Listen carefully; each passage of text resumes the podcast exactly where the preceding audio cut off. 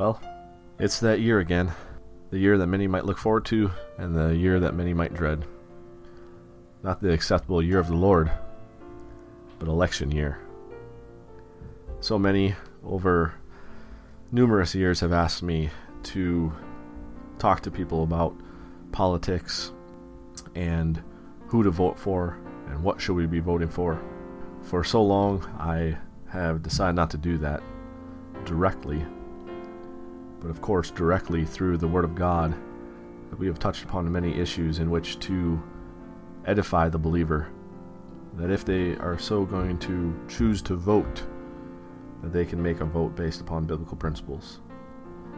Yet it seems with the mass confusion in the world and in our nation today, it is called for to have more direct communication about these things.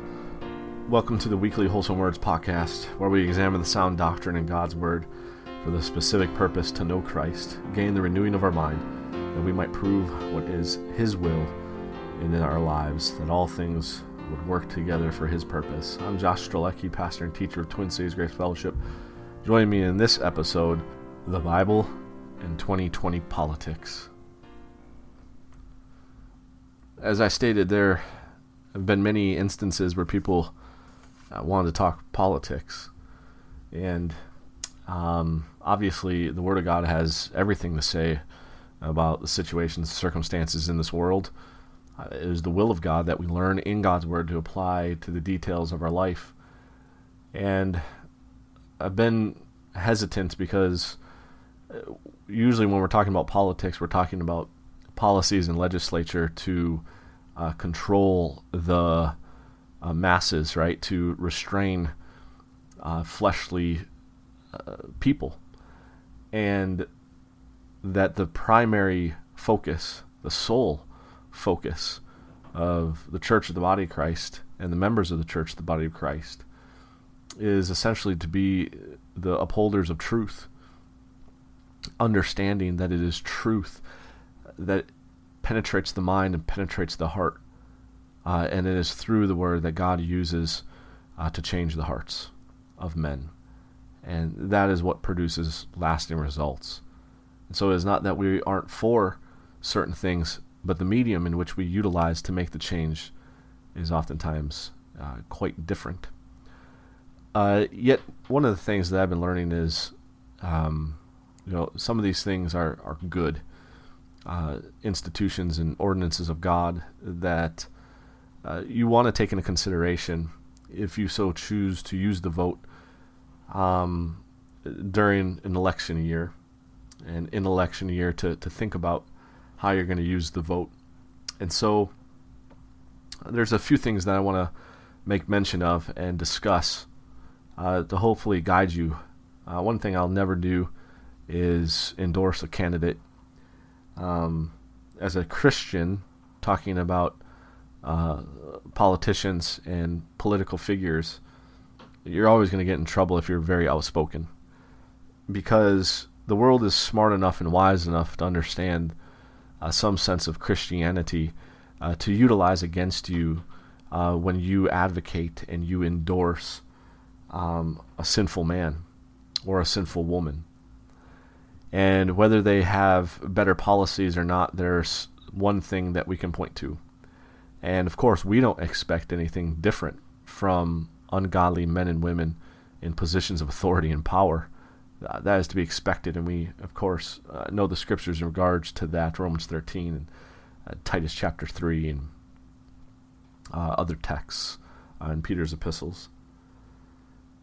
And so we need to be careful, and uh, you're going to run into trouble because you're going to have the temptation to defend legislation and policies of temporal, worldly, fleshly uh, dynamics uh, that are going to, in the eyes of the worldly insight of Christianity, uh, understand that those things at one point or another contradict Christian principles. This is the contention. This is the the rub and this is why oftentimes uh, there can be such um, persecution and suffering of Christians who are outspoken about uh, certain things. Uh, I will never endorse endorse a candidate, and here's the the primary reason why. Because the kingdom of God, if I may put it that way, the eternal purpose of God in Christ for the heaven and earth, gathering it together in one under the imperial headship of the Lord Jesus Christ, is not dependent upon your vote. It isn't dependent upon who's in office. It isn't dependent upon any worldly, temporal, fleshly actions that we may or may not take. I'm reminded of Isaiah 55, verse 11, where it talks about the Word of God and how it will not return unto him void, uh, but it will do the thing which he set it out to do. Uh, Matthew chapter 16, verse 18, when the Lord talks about how he'll build his church and the gates of hell will not prevail against it. I'm reminded of Philippians chapter 1 and verse 12, how his imprisonment and suffering turned out rather to the furtherance of the gospel. And so, uh, all things are ours as believers, and we must view them and understand them as such. And oftentimes, um, in politics, it's uh, what is often called identity politics. It's it's one way or the other way. It's one party or the right uh, or the other. It's the left or the right, and there's um, seemingly no room for any kind of uh, dynamic thought um, and wisdom to be employed, uh, but rather a, a, defending for of, of someone's sin, uh, ungodly uh, actions, ungodly rhetoric and tone, um, as as well as uh, ungodly policies and, and and and those kind of things. Anyways, with all that rambling behind us, um, the other thing before I, I get into some criteria if you're going to utilize the vote uh, this election year is to be careful. Uh, to be careful to not allow the news and media, social media, media uh, be your discipler. Don't be a disciple of news.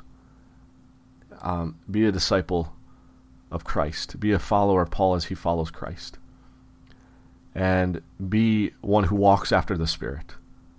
Be one who has the Word of God and a defense and a reason for all the things in which you hope for and in, which you stand for, and that those things would come from the truth itself.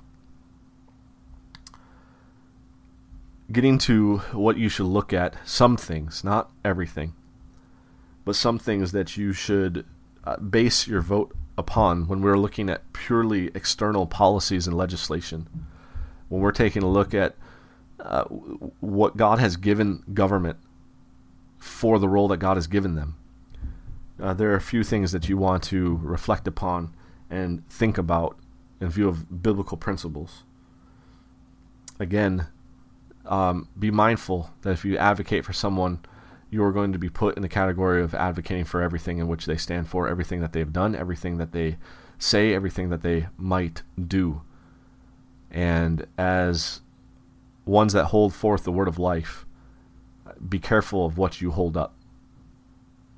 And that you're not found wanting of holding up a, candidate because you think they're best than the other candidate, but you forego truth and righteousness in all things when we look at some things as far as what you could base your vote upon and discerning who you would vote for or the party you would vote for, uh, there's four major things I want to look at. And there are four major ordinances of God that He instituted, four major uh, institutions.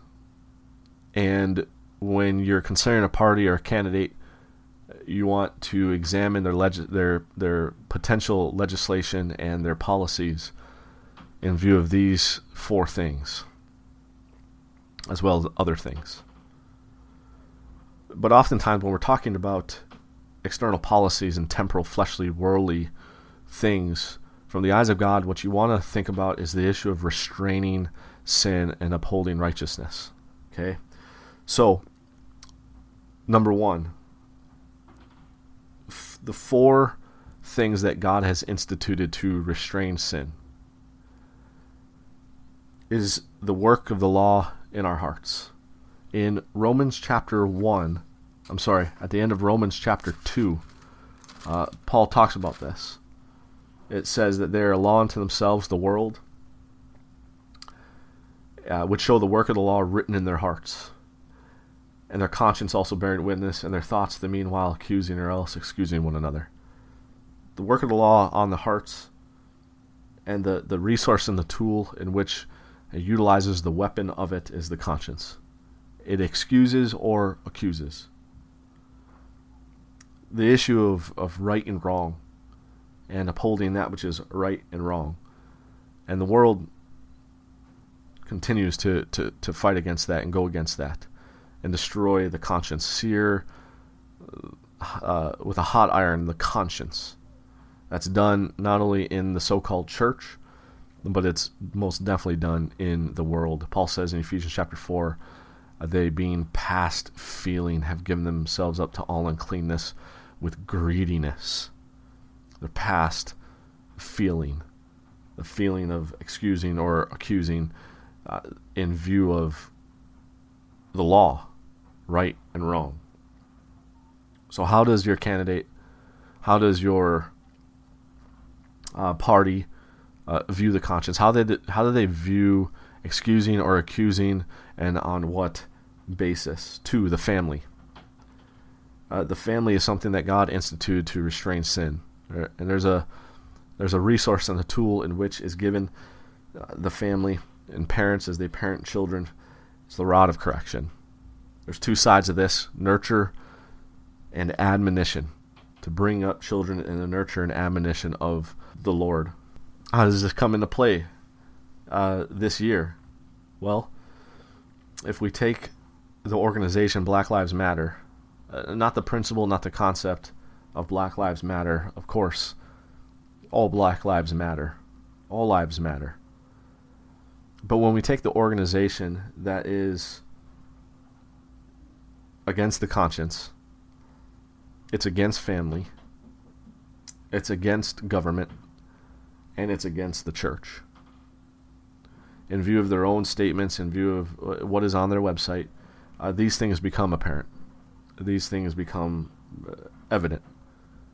And when we think about the organization in view of what God has instituted and how Black Lives Matter is against the nucleus of the family, um, you need to be aware of your candidate and your party and endorsing an organization like that? What is the view of your candidate and party regarding the family? Okay. Number three, government. God instituted government. We learn this in Romans 13. We see this all the way back in the beginning. When God made Adam, he put him in a position of dominion uh, to rule the earth, subdue it. Um, the weapon, the resource, the tool in which government is given by God is the sword to restrain sin, to restrain evil.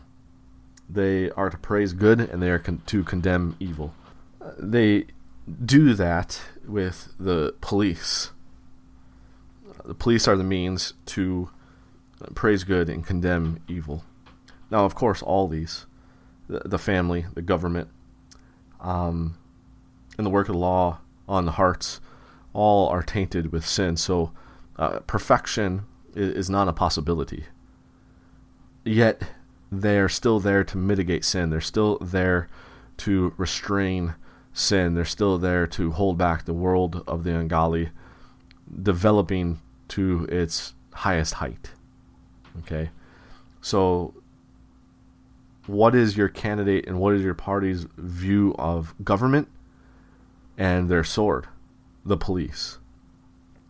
In view of Romans 13, that they are to praise good and condemn evil uh, lastly, and probably most importantly, in a sense, is the church.